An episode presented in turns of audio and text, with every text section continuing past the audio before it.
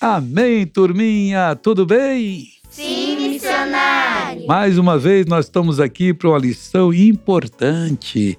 Eu tenho certeza que o amiguinho de casa já espera ali com ansiedade. Eu quero ver o que, que vão estudar hoje. Vocês sabem o que, que nós vamos estudar hoje, amiguinhos? A parábola acerca da providência. E onde fica isso, Liquinha? Lucas 14, versículo 25 Então- a 35. Hoje eu gostei que a Liquinha fala e o, e o Caio é o eco da Liquinha. Vocês já foram no lugar que tinha montanha que você fala alô? Aí fica assim, alô, alô, alô, alô. Tem lugar que vai que você consegue fazer isso. Não, você mas eu já fui, eu já fui em lugares que não tinham muitos móveis, aí fazia quase a mesma coisa. Não tinha o quê? Móveis? É. Lá dentro de casa, né? Sim. É, mas eu digo assim, no morro, você grita, e lá do outro morro alguém responde lá. Alô, alô, alô, alô, alô. é bonito isso. Mas é, a vida é cheia de coisa bonita, principalmente que Deus fez, né? Haja visto as criancinhas, que é coisa mais bonita que uma criancinha pequena, quer dizer, quando ela começa a andar. e vocês andaram igualzinho também. Eu também andei quando era pequeno, todo mundo é igual. E tem umas missionárias que vai andando assim, aí para, aí cai sentado. Você é observador, hein, Caio? Você ri delas, Caio?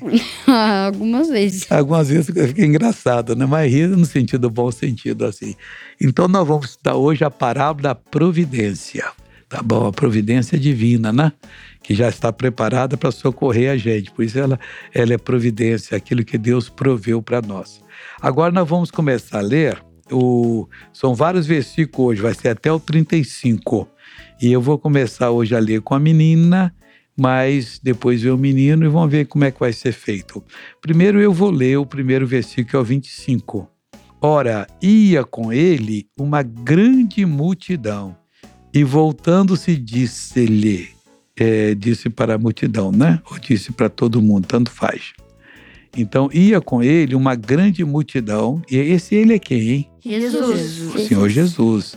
Sempre onde Jesus estava, ia com ele a grande multidão. E por que, que ia muitas multidões com Jesus? Alguém já pensou isso? Que eu acho que eles queriam ver os milagres. E também alguns tipo. iam para ser curados. Não, mas e a, também Bí- queriam aprender com a Jesus. Bíblia dá uma resposta direitinho. Alguém sabe a resposta da Bíblia?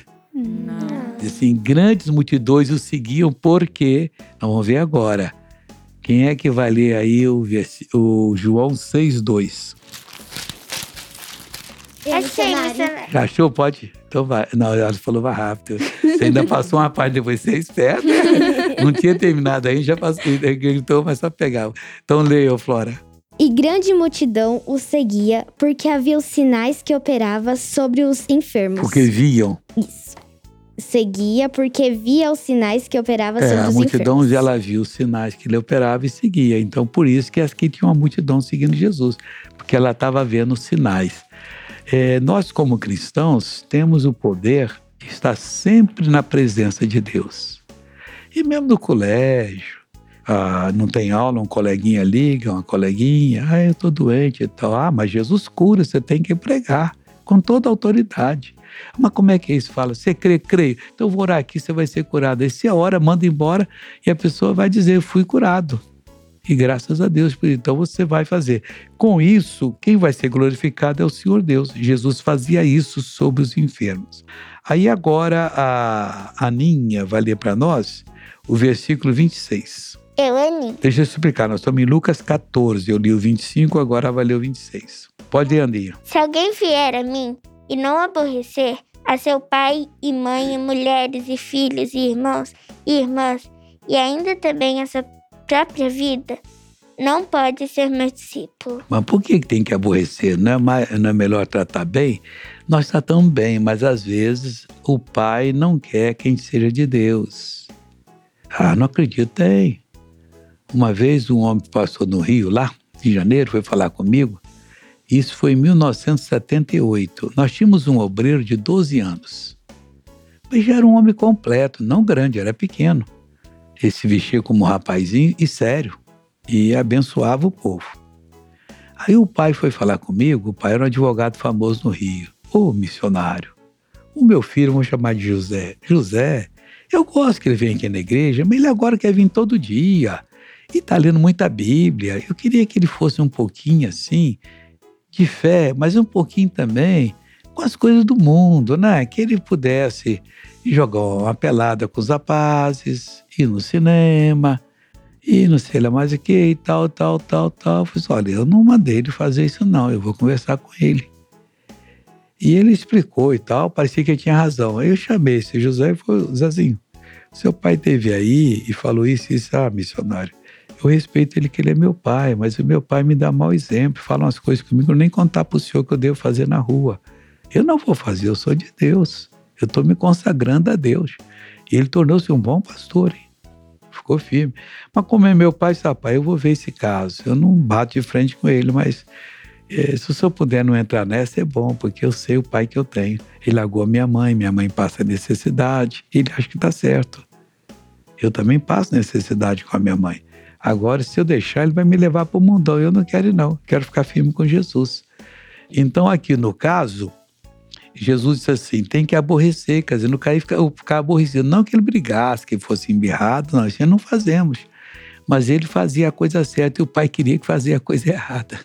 Então o pai ficava aborrecido. Não é toda a família, mas com aqueles que estão contra você. Pode ser bobo, você está virando fanático e tal. Não, não estamos fanáticos. O evangelho não fanatiza. Nós estamos buscando a Deus para ele nos ajudar. Agora eu queria que o meu amigo Binho lesse o versículo 27. Sim, missionário. E qualquer que não levar a sua cruz e não vier após mim, não pode ser meu discípulo. Então, qualquer pessoa tem que levar a sua cruz. Mas que cruz? Jesus foi condenado, morrer na cruz. Também vão morrer na cruz. Não, não é isso não. A cruz aqui significa a sua missão. Vamos dizer que Deus colocou você para interceder pela sua família. Tem uma tia sua, um tio, que tem vários filhos, e os filhos não querem nada com Deus. E eles estão perdidos. E você os evangeliza e ora por eles. Então essa é a sua missão. Você não pode deixar, não. Todo dia Deus olha para o tio Juquinha, para a tia Juquinha, pelos filhos Juquinhas e os, os meninos Juquinhos, e a Juquinha, todo mundo ali é Juquinha, né? é da família Juquinha. Então abençoa eles. Então você está pegando a sua missão. É, né, é, você tem que aborrecer pai e mãe, e mulher, filho, se for casado, irmão e irmã. E ainda também a sua própria vida. Você quer, não, eu vou fazer umas coisas diferentes, não, vou fazer aquilo que eu sei. Esporte não tem pecado fazer. Não tem, não é pecado né, na escola, mas tem coisa que é pecado. Isso nós não fazemos, nem pensamos nisso. Queremos saber disso. Estamos ligados com Jesus. Aí, porque quem faz essas coisas não pode ser discípulo de Jesus. E quem é discípulo significa que é um protegido, significa que vai aprender com Jesus, que vai ser usado. Ele vai criar situações para você ter a resposta certa, a palavra exata para poder ajudar as pessoas. E vai ser bom para você. Agora alguém vai ler, menina, né? Vai ler o versículo 28.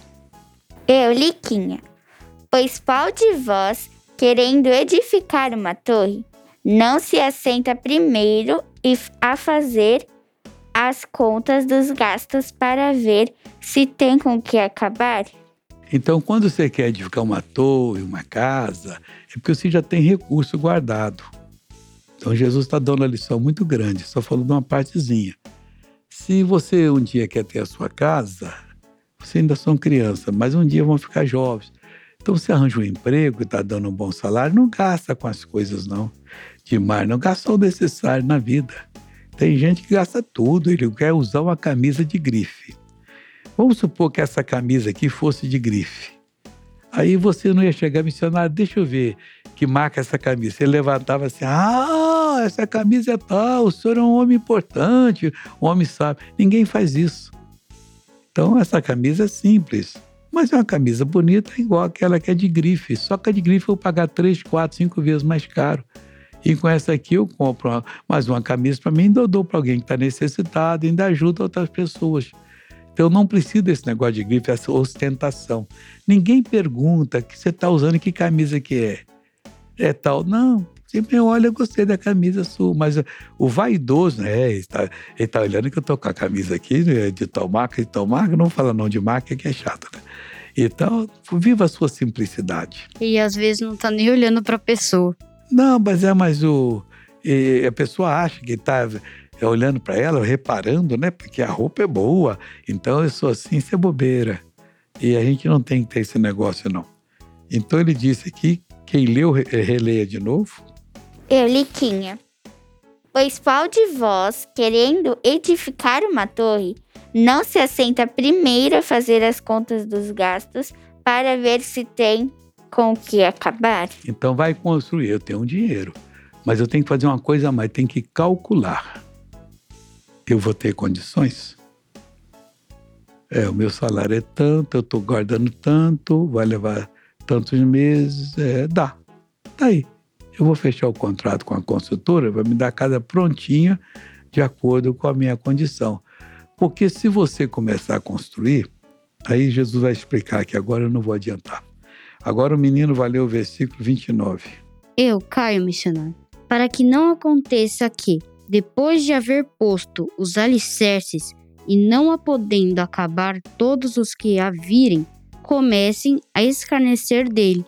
Quer dizer, vão ficar rindo. Olha esse cara aí, esse Zezinho aí, esse Zé Pé de Pato, sei lá como é vai falar. Começou a fazer uma casa, que a casa era grande, tá lá, só deu as paredes pela metade não conseguiu nem pôr a laje ainda, pôs a laje, não conseguiu emboçar, não conseguiu colocar janela e porta. O que, que adianta isso aqui? Só morada de morcego e ficou rindo. Então Deus não quer que nós passemos vergonha na vida. Tudo você calcula, né? Por exemplo, vocês estão em crescimento. O Binho tudo indica que daqui a uns anos, quando ele virar homem, já seus 20, 22 anos, por aí, ele vai poder carregar um peso que eu não posso carregar, porque eu não sou da estatura dele. Então ele vai, ele vai conseguir. Quando você tiver condição, você faz. Não, eu vou começar de qualquer jeito, Deus vai abençoar. Não. A hora Deus, se Deus falar para você começar, começa, mas você tem que ter muita intimidade com ele para entender pela palavra, que Deus não fala no ouvido não. Deus fala dentro da palavra e você entende que aquilo foi com ele, com você. Então, quando vai começar, Jesus quer que acabe, não quer que nós sejamos motivos de vergonha para que a gente depois amanhã não paga mico por aí, né? Tem gente que começa. Eu ia muitos anos atrás, uns 40 anos, eu um pouquinho menos, para Ribeirão Preto. E tinha uma dada parte aqui da, da via Anhanguera, que é aqui liga São Paulo a Ribeirão, que tinha um viaduto que veio do nada e ia para nada. Era gozada a coisa. O cidadão começou a construir, não tinha uma estrada antes, parou aqui não tinha uma estrada para seguir. O que, que esse cara queria construir? Eu não sei até hoje. A gente ria à vontade, olha só, desperdício do dinheiro do povo aí. Podia ter feito uma escola, um hospital, ou o próprio viaduto, mas não tinha projeto. Um viaduto, o que, que é? Para não passar, não parar o sinal da gente, para todo mundo parar. Então, um passa correndo, o outro vem por cima e passa. Mas tem que ter propósito. E ele mandou fazer, grande parte, deve ter sido o governador, o prefeito da cidade, eu não sei, fez aquele viaduto lá. De onde para onde? Não tinha de jeito. Então, nada que vai trazer assim, escárnio, vergonha, vai trazer alguma coisa para você de ruim, você deve fazer de jeito algum, não. Eu vou juntar meu dinheiro, vou fazer o cálculo, deu e com sobra. Teve um, um rapaz, um homem, já um pouco já velho, que ele era viúvo, e nos Estados Unidos, que era o maior país do mundo, naquela época e hoje ainda é, tinha um presidente muito famoso, talvez vocês já ouviram falar nele, presidente Kennedy, alguém já ouviu falar? Uhum. Pois é. O presidente Kennedy, a mulher dele era muito bonita, Jacqueline Kennedy. Era um exemplo de pessoa, mas ele foi assassinado em Dallas. E ela ficou viúva. E ela foi, casou com esse velho, ele era um armador grego, ele fazia navios. Quem faz navio chama armador. E chamado Aristóteles Onassis. Ela rica, casou com rico, ficou mais rica ainda.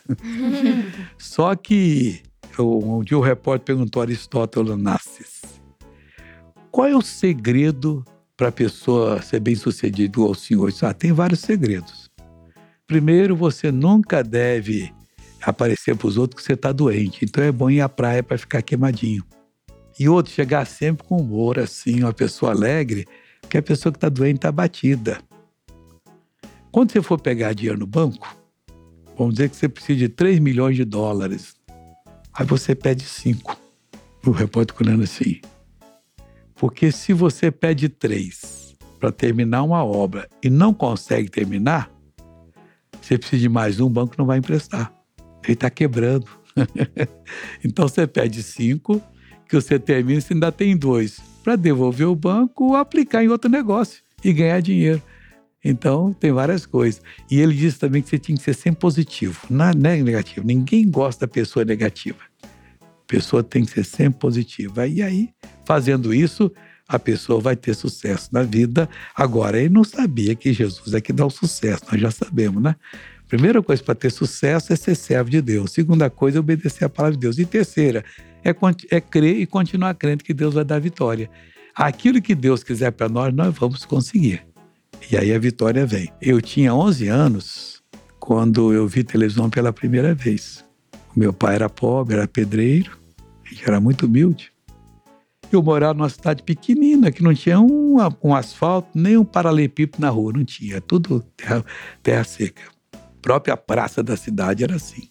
Eu lembro até quando começaram a fazer o calçamento lá.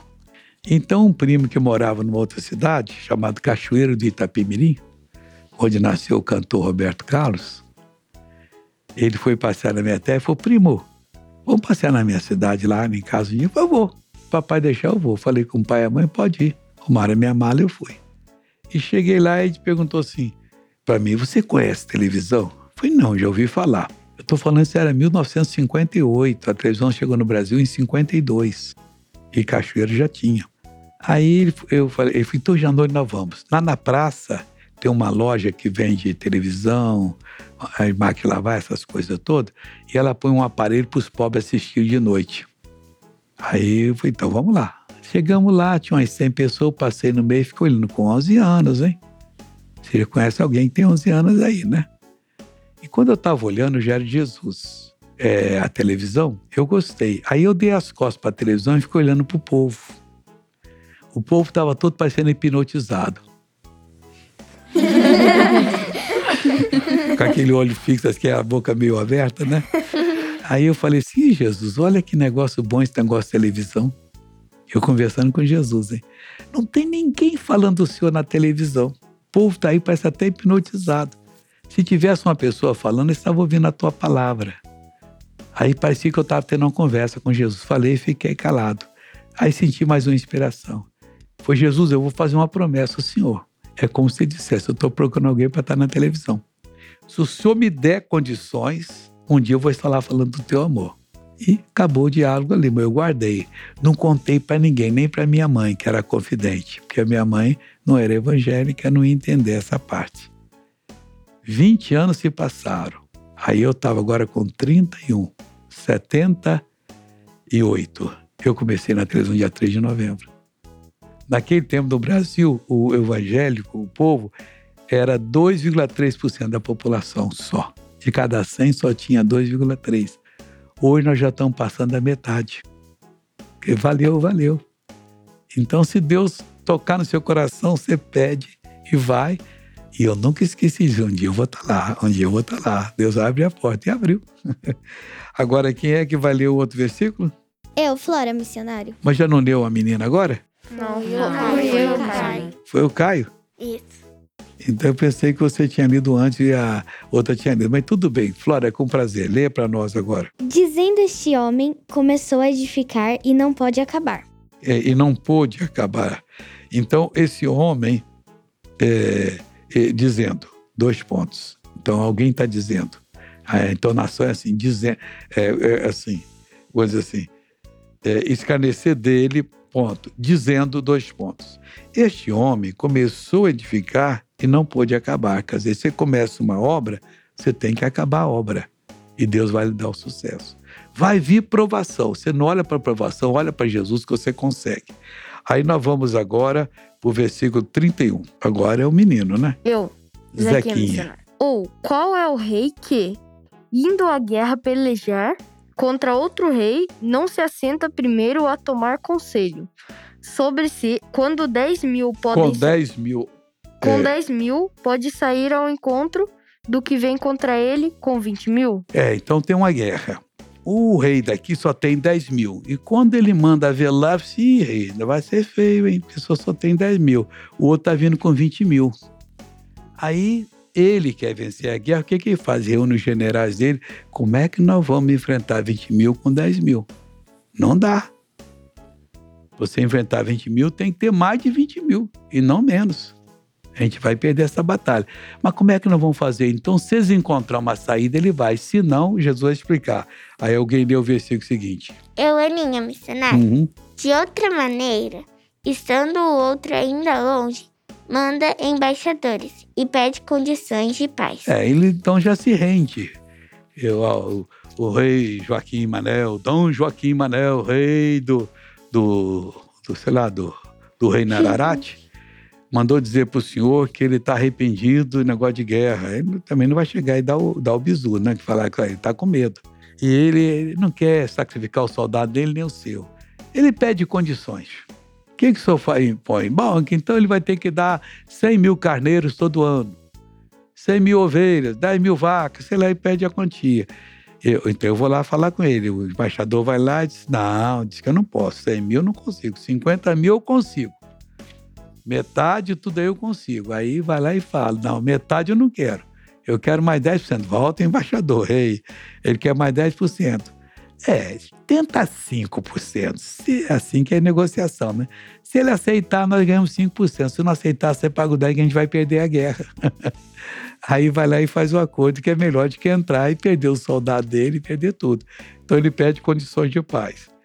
Aí agora quem valeu 33? Eu, Binho, missionário.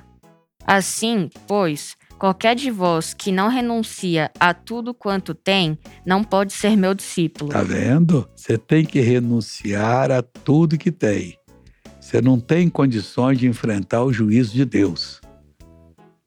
Os seus argumentos são muito fracos e ninguém tem condição. Então pede condições de paz. O que, que eu faço, Senhor? Arrepende de seus pecados, seja batizado em nome do Senhor Jesus, em nome do Pai, Filho e Espírito Santo, e seja cheio do Espírito Santo, aí você vai ser um vencedor. Ele está usando uma figura de guerra para mostrar que isso é uma guerra. Não, não. No último dia Deus vai ter misericórdia. Não vai, a misericórdia é agora. Jesus falou que é agora. Quem não se preparar agora não vai para o céu. Então tem que aceitar as condições de paz. E são lindas. O que é? Arrepender dos pecados, você tira aquele, aquele peso da consciência e, e já não tem mais nada. Aí você agora é cidadão do Rei do Céu e você prospera com Jesus. O pecador precisa aprender isso para ele poder ser uma pessoa abençoada. Agora uma menina valeu 34. Eu, Liquinha. Eliquinha. Bom é o sal, mas se ele degenerar, com que se adubará? Então, bom é o sal. O sal é bom, é para salgar. Mas não pode salgar demais. Quem salga demais faz a família ficar toda com pressão alta, né? Mas também não pode comer sem sal. O negócio também insosso, não tem né, gosto. hein? missionário? É, deixa a família com a pressão alta e deixa também desidratada. Pois é, então nós temos que deixar a pessoa é, bem alimentada, a família. Então, o sal é bom. Mas se ele degenerar, perder o seu poder de salgar, para que, que ele presta? Para nada. Aí o que, que vai acontecer? Alguém vai ler o 35. Eu, Zequinha. Zequinha. Nem presta para a terra, nem para o monturo. Lança-no fora. Quem tem ouvidos para ouvir, que ouça. Então, não presta para nada, perdeu o sabor. Assim é o cristão. Se o cristão perdeu o sabor de, é, de salgar as pessoas, porque nós, por nossa causa, o mundo está pior. Porque a gente, com padrão que nós não fazemos coisa errada, o pessoal começa também a segurar um pouco, né? Se bem que tem uns aí que propagam coisa errada, mas coitado, vão sofrer tanto dia do juízo que não compensa. Desde pequeno eu sabia disso. E olha, Deus deu a vitória. E graças a Deus. Vamos fazer uma oração agora. Na última oração que nós viemos aqui, tivemos o, o Caio e tivemos a Liquinha orando, né? Aninha, missionário. Foi você que orou, o Isso. Caio e a Aninha. Não, foi o Zequinha ou o Caio? Foi o Caio. Foi cair. Então agora vai orar o Zequinha e depois vai orar a Flora. E no outro mês, aí vocês me lembram, vai ser o Binho e a Liquinha. Vamos falar com Deus. Pai, nós entramos em oração agora em favor de todas as pessoas que assistiram essa, essa lição. São amigos, ó Deus, que estão em qualquer lugar desse mundo e que precisam do teu toque para serem abençoados. Oh, meu Deus, eu peço agora que o Senhor escuta a oração é, do Zequinha, no teu santo nome. Meu Pai, que cada amiguinho venha a ser alcançado com teu poder e que ele seja edificado com a sua graça, para a honra e glória do teu nome. E também eu peço, escuta a oração da Flora, Jesus. Sim, querido Deus e Pai, na mesma concordância, Senhor. Senhor, faça que essa palavra chegue no coração do amiguinho, Senhor. E e que em nome do Senhor Jesus ajude ele na vida dele. Em nome de Jesus, amém. E Pai, nós oramos por quem está doente, está perturbado, aflito. Repreendemos todo o mal e mandamos que saia. Mal, sai dessa criança, vai embora agora, em nome de Jesus. E vocês dizem. Amém. Ô amiguinho, nós vamos terminar agora cantando o nosso hino, né? Mas primeiro nós vamos dar um tchau para vocês. Fique com Deus, Deus proteja vocês, guarde. E em seguida cante conosco agora. Como é que a gente vai falar com eles, pessoal? Tchau. Então, maestro, solta, por favor.